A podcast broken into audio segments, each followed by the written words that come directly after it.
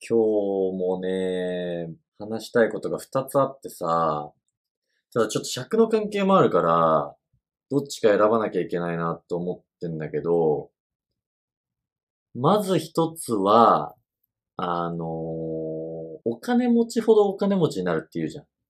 それっ、て、仮にね、利回り4%で回せますと。うん資産を。うんってなった時に、そこに1000万かけてもうん40万にしかならないけど、1億かけると400万になるじゃんっていう話とかもあるんだけど、また一方で、情報が入ってくるかどうか、お儲け話の情報が入ってくるかどうかっていう側面もあると思うじゃん。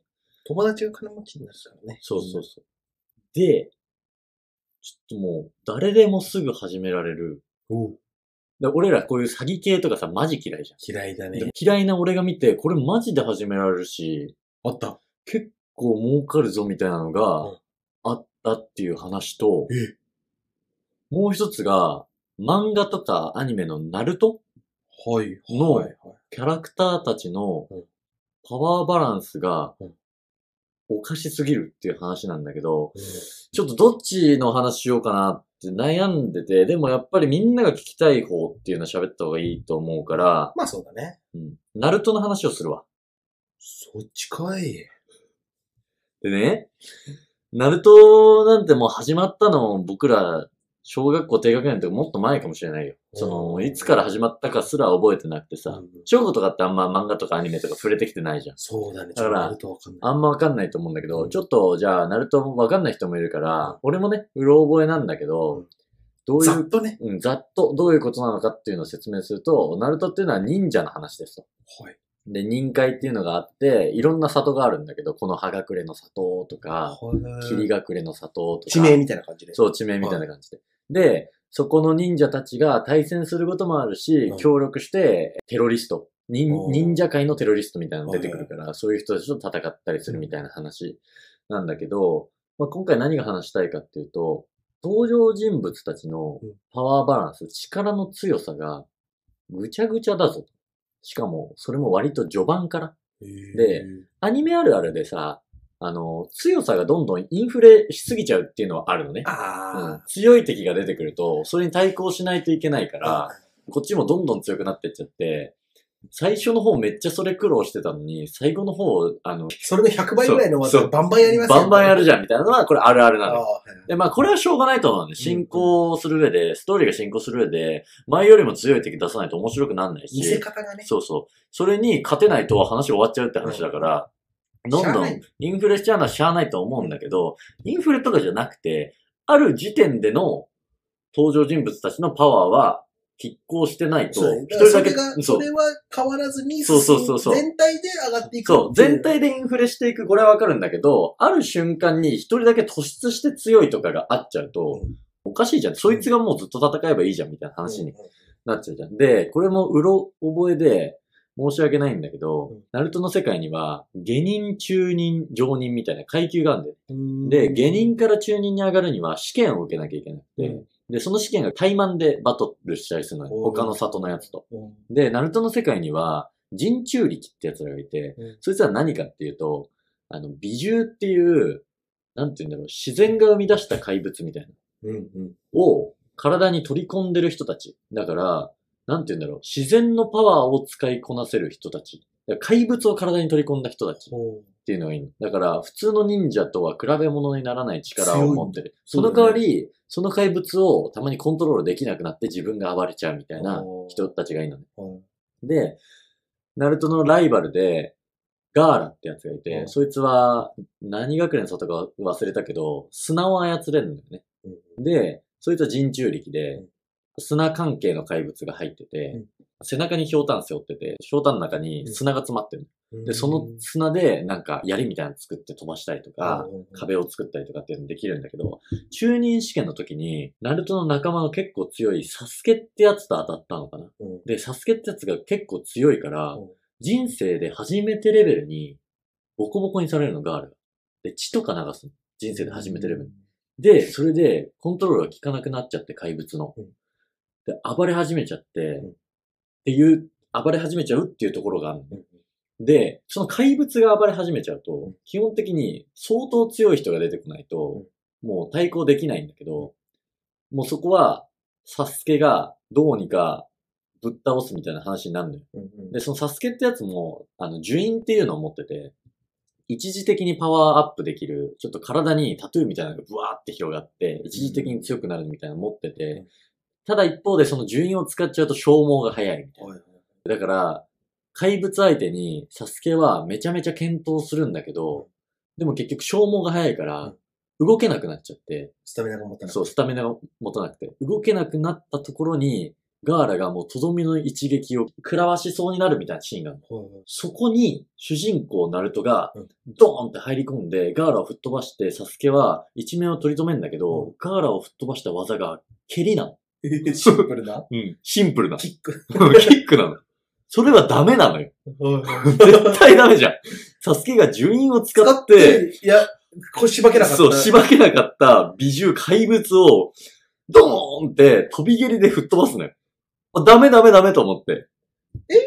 じゃあさ、うんそれ、それは序盤？なるの中で。だいぶ序盤、もう漫画で言うとね、もう一桁感、5巻とああ、うんえ、そのガーラはさ、うん。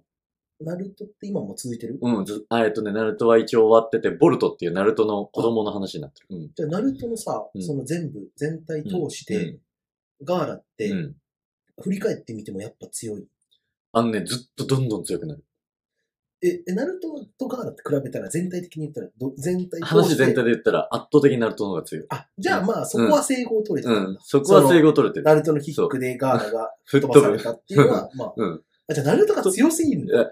とはいえよ、あのね、ナルトは最終的にはめちゃめちゃ強いんだけど、でもナルトもその紆余曲折があるわけでしょ？そうそう、紆余曲折をその中で経てだから、で、5巻の頃のナルトなんてクソガキみたいな感じだから、それで、じゃあやっぱりサスケが、そそんだけ苦労した相手う、を、そナルトが蹴り一発で、うんいや、一周できう。たらおかしい飛ばしちゃっダメよっていう。てことでしょ？ならサスケが勝てるもんっていう。っそうだよね。そうていう、なんか、ちょっとずれというか、ね。ずれてんなっていうゆ。最近ね、YouTube とかでこれダメなんだけど、あの、ナルトのアニメのハイライト動画みたいなのいっぱい上がっててまあ著作権的に絶対アウトなんだけど、面白いから結構見ちゃうのよね。その、昔、しかもなんかコンパクトにまとめられそうたそうそうそう。そうそう。昔熱かったなーって思うシーンとか結構見ちゃって夜中にうん。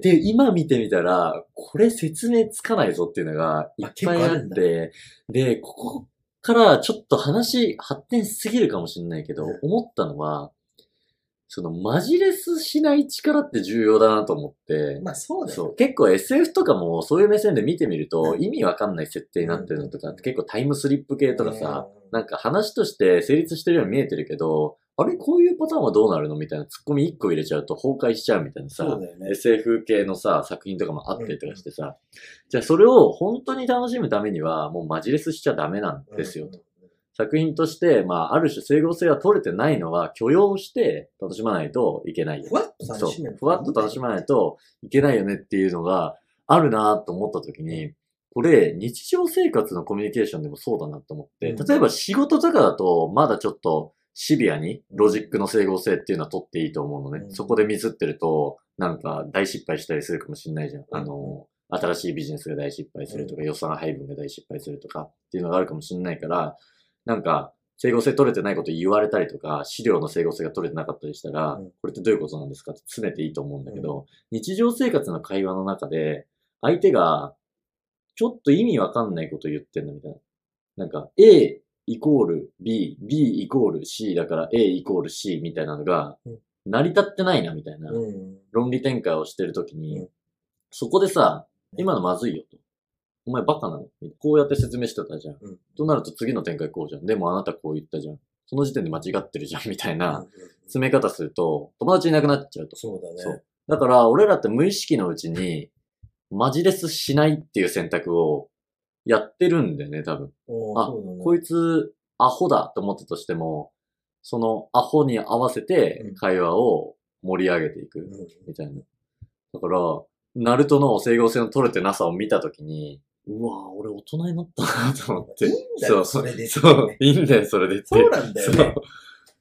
いや、でも、うんそれ、ほんとそうだと思う。あの、成功取れてないアニメもそうだし、あの、その日常生活うのん。アバウトさって、うん。大事だよね。大事大事。なんか、何でもさ、キチキチしちゃうとさ、ほんとしんどくなっちゃうよね。白黒つけない力みたいなね。あ、だからそれで言うと俺思ったのは、うん白黒つけないことって結構重要じゃん会社員やってても。ね今この瞬間に答え出す必要ないよねっていう問題を後回しに一旦しておくっていうことも重要じゃん。でもそれってあんま研修とかにないなと思って。ないね。そで、あと、俺大事なのが、自分うんの力でどうにかできることう。と、できないことうんを、うんやっぱ、なるべく早く、早く判断してね判断するってめっちゃ大めっ事だよ、ね。ちゃ重要。で、その、自分でどうにもできないことで。悩んだりとか、考えたりするのをやめる。そうそうそう。そこでブレインパワー使うのマジもったいないから。で、それをさ、ちょっとさ、上司のリソース使うかもしんないけど、相談してみたらさ、一瞬で肩ついたりする。マジでそうだね。そうそうそう。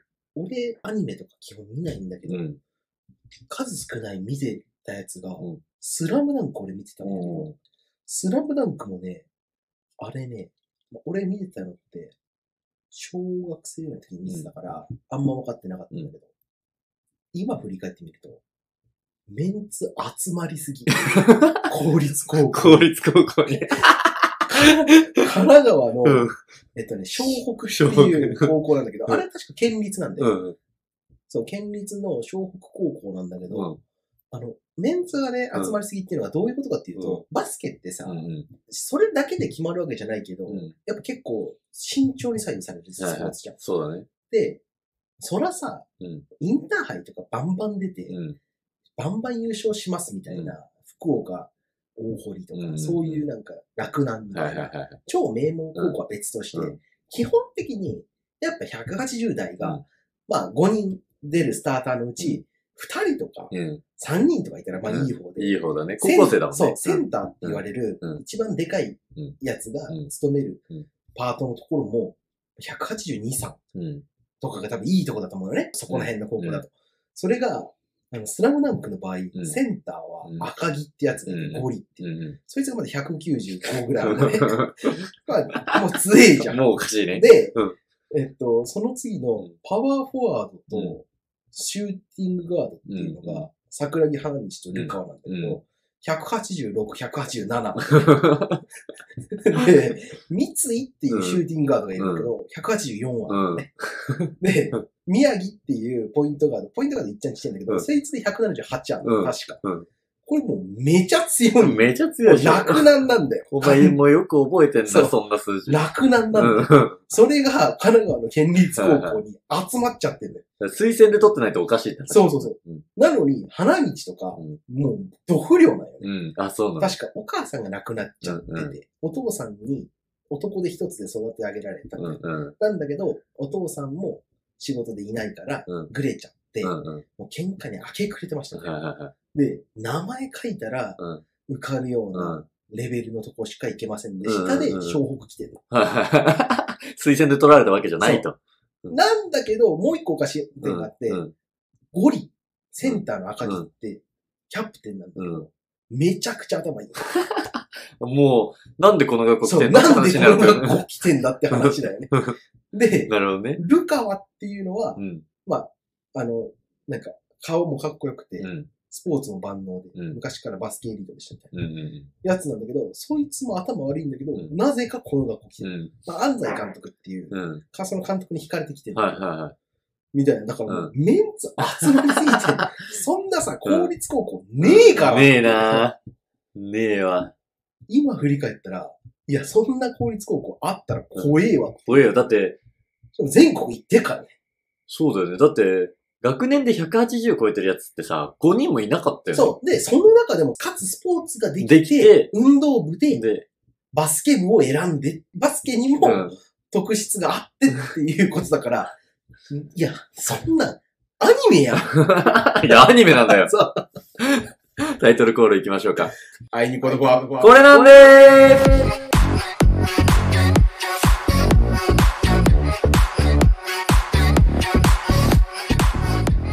それでは、お悩み相談のコーナー行きましょうかね。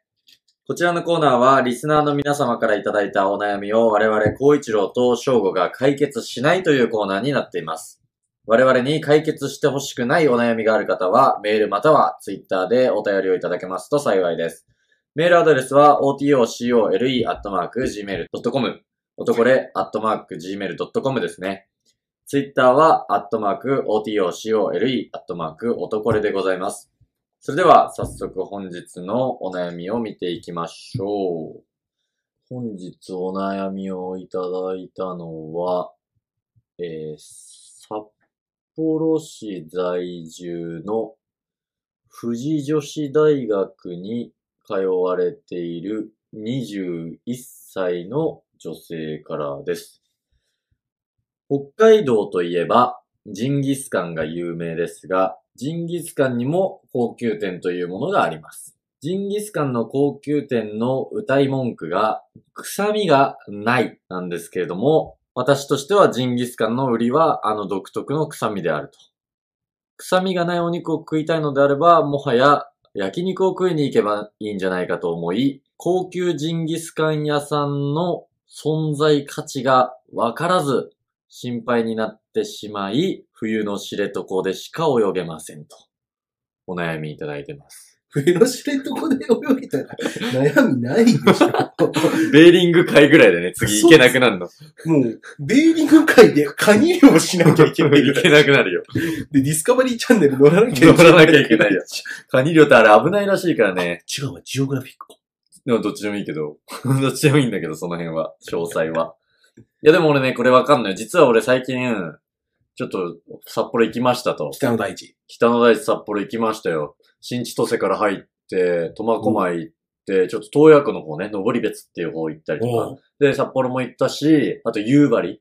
うわ、昔石炭の炭鉱で栄えた夕張。でも今、経経済破綻して、経済破綻した、あの、かつてはね、人口11万を超えて、今人口6000人切ってるって夕張もね、怖いもの見たさで見てきたんだけど、その道中でジンギスカンも食べましたと。まあ、北海道行ったんならってことだね。そうそうそう。で、やっぱり食べログの評価いい店行こうかなっていうところで、上からね、片っ端から電話かけてって、うんよ予約取れたとこ行ったんだけど、まずメニューがさ、ジンギスカン行ったらさ、なんかさ、もうジンギスカンセットください。じゃん。うん大体、うん都内とかもそうだし。うんまずメニューが、パンとか、おーイチボとか、ロースとかなってんのよ。でもピンとこないからさ、ヤギのそれ言われても。ね羊だっけ？羊か？羊だ、羊そう、だ。羊のそれ言われてもさ、ピンとこないから、だから俺焼肉の感覚で頼んだよね。うんいつも俺焼肉だったら何食うかなみたいな。うんまあタンは食うじゃんみたいな。レバーも食うじゃんみたいな。うんで、要は、羊肉のジンギスカンの独特の臭みって油にあるんだよね。となってくる、と、赤身系うんって、もう臭み本当にないのね。高高級店だと。と。だからタンとかも、ちょっと淡白な牛タンみたいな感じだし、それこそ言ったらホルモンとかレバーとか、ただのレバー、え。うまいレバー。うまいレバー。え、あれ？何のためにここ来たってなって。そうだよね。8000円とか出してるから。うん8000円だといい焼肉食えるぞって。全然いけるねそそこそこの焼肉食えるぞと思って。しかも北海道だったら絶対いいとこ行けそうだよ。東京でもそこそこのとこ行けそうそうそう。え、何これと思って。で、えーっと、最後の方に頼んだカルビはいが一番脂乗ってて、あ、これこれ、これがジンギスカンだってなった。はいはい。で、俺結構あのジンギスカンの味好きなのね。あ、好きなんだそう、結構好きな方だから、それが食いたかったから、残念だったし、うん8000円払ってんのもムカついたし、うん確かにこの、富士女子の方が言う、言う通り。言う通り、彼らの存在意義って何なんだろうと思っちゃう。そうなんだよで、俺は、うん。俺、それ全く同感なんだけど、うん俺は真逆で、うん。そのジンギスカンの匂いが嫌なのうん。うね。ん。嫌だから、どうなるかってなると、うんジンギスカン食おうってなると、うんできるだけいい店行って、うん。できるだけジンギスカンの臭みがない店行かなきゃってなるんだけど、うんじゃあもう焼肉でいいじゃんっなるね。てなるし、うん。それ、めっちゃわかるのが、うん。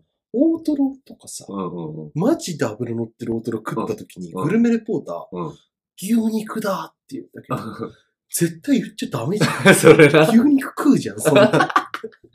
しかも、もう序列を作ってるから、その時点で。そうだよまい寿司は牛肉になるみたいな。そう肉が上ですみたいな。食い物？をうん。他の食い物で例えるって、まあ、愚かすぎるだろう愚かすぎるね。あと、あの、そういう、わかりづらい系厳しいのをさ、松本人志だよね。ああ、確かにね松。本人志って言うもんね。もうめっちゃさ、うん。それ、ダメでしょっていうね。わかりづらい表現とか松本人志すぐ突っ込むもんね。これあとね、キムニーとかもそういうの。あ、そうなんだ。でもすごいよね。すぐ気づくっていうのはやっぱりそうやって言葉を扱って、そうだね意識してきたって仕こと事だからね。俺最近ね、うわ、わかりづらって思ったなって、友達が、最近自分の中で流行ってる口癖みたいなのがあって、ムーブって言うの。はいで、結構これ便利でうん、あの合コンでのあいつのムーブは良かったとか良くなかったとか、立ち回りっていう意味でも使えるし、今日どういうムーブで行こうか、みたいな。うんで言うと、まあどういう予定で行こうかとか、流れで行こうかそう、どういう流れで行こうかっていうのに使えるし、うんだからムーブって結構便利っていうので、そいつムーブって使ってて、うん何お前ムーブ流行ってんのって聞いたら、そう、ブームなんだよね。うんそれはわかりづらいから。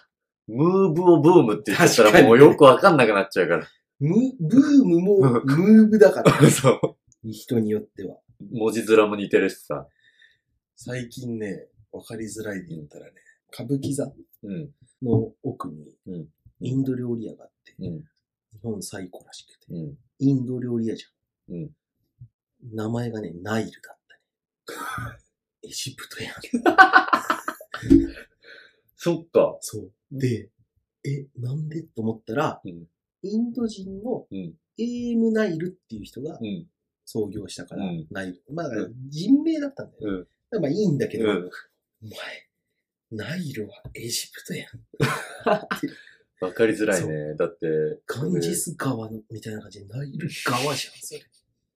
こすってんのよ。確かにね。そう確かにインドにもガンジス川あるし。あるし、しかもなんかまあ暑いし。暑いし、インドとエジプトってなんとなくね、そう、ちょっと俺ら視点では似てるような気もするそうそうそうし、インドもターバンあるし、うんなんかエジプトもうん。ラクダ乗りだからちょっとターバンとかあるし、なんかさ、被るところがいろいろありすぎるから、気わかりづれえな気づかない感じでや、やり過ごして、うん。1949年からやってるっていうのがね、わかりづれえな。しかも1949年からやってるインド料理屋あるんだ。日本最古らしい。そいつは何？戦後に日本に渡ったってことそれともなんかいたのかな？戦時中から。いや、渡ったんちゃう？そうだよね。インドと日本の関係ってどうだったんだ？戦時中とか戦後って。まあ、え、でも、インドまでは、うん多分、そんなに攻めてはないと思う。うん。ミャンマーぐらいじゃない、はいはいはい行ってたし。ビルマ。ビルマ。ビルマだ。すごいね。戦後に日本に渡ってきて、インド料理。まあ、コテコテのカレーってこと？そそうでもないの？あ、でもね、カレーっちゃカレーなんだけど、うんムルギっていううん料理だって、まあ、言っちゃえばカレーなんだけど、うんでも、がっつりカレーじゃないんだよね。肉とか入ってるそれ。肉入ってて、うん。鶏肉で、うん。骨付き鶏肉で、うんおっちゃんが骨付きのまま持ってきて、うん。骨から取ってくれて、うん。インド人のおっちゃんが。うん。で、そ、それを食うんだけど、うん混ぜないと怒られる。うん。めっちゃぐっちゃぐちゃに混ぜて食わないと怒られる。あ、そうなんだ。めっちゃうまかった。めっちゃうまかった。それどこにあんの？えっとね、銀座とかの歌舞伎座じゃん。うん歌舞伎座のちょい奥。ナイル。ない。インド料理専門店、ナイル。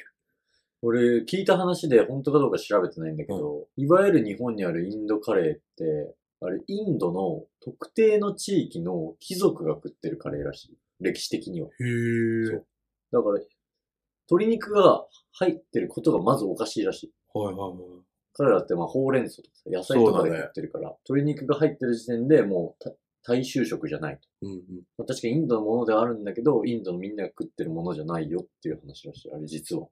確かにね、うんインドで言ったらね、んカースト制度のさ、そうそうだね。一番下のさ、うんバラモン、クシャトリア、バイシャ、シュードラのさ、うんシュードラが食ってうるん。カレーを、カレーって言えやっていう人もいると思うしね。ていう人もまあ、いるとは思うけどねそ。熱量高かったな、お前。ただ、びっくりした。インドで言うと、うん。今はわかんないけど、うん。一昔前は、タクシーとかがうん。バーン人引いても、うん。あいつシュードラだから大丈えー夫。そのレベルらしいかまだそれって色濃いんだっけ？らね。あ、でもね、割と色濃いよ。あ、そうだってそ。のシュードラの人たちとかって、うんあのトイレ、ボットンとか、うんうん。手で作業してるからえ？ね。手って手で掴みはしないけど、うん若干は下まで行って、ポンプとかプサー刺して、みたいな。ええインドはね、多分未だに結構あると思うよ。カースト制。そうなんだ。なので、今回お便りいただいた富士女子大学のあお姉さん、高級ジンギスカンのね、存在意義を、あの、警笛を鳴らして、警的警鐘をね、鳴らしていただいたかとペーペーってね。思いますが、より深刻な問題がインドにはございますので、知床の海でしか泳げないっていうことでしたが、うんだから、ベーリング海でカニ漁して、カニの密漁して、密漁して。で、日本で拘束されて、はいはい。東京裁判で、うんパール裁判官が、うん。インド出身のパール裁判官がうん、裁いて、うん靖国で眠ってもらいましょうか。あいにく男はあれなんで。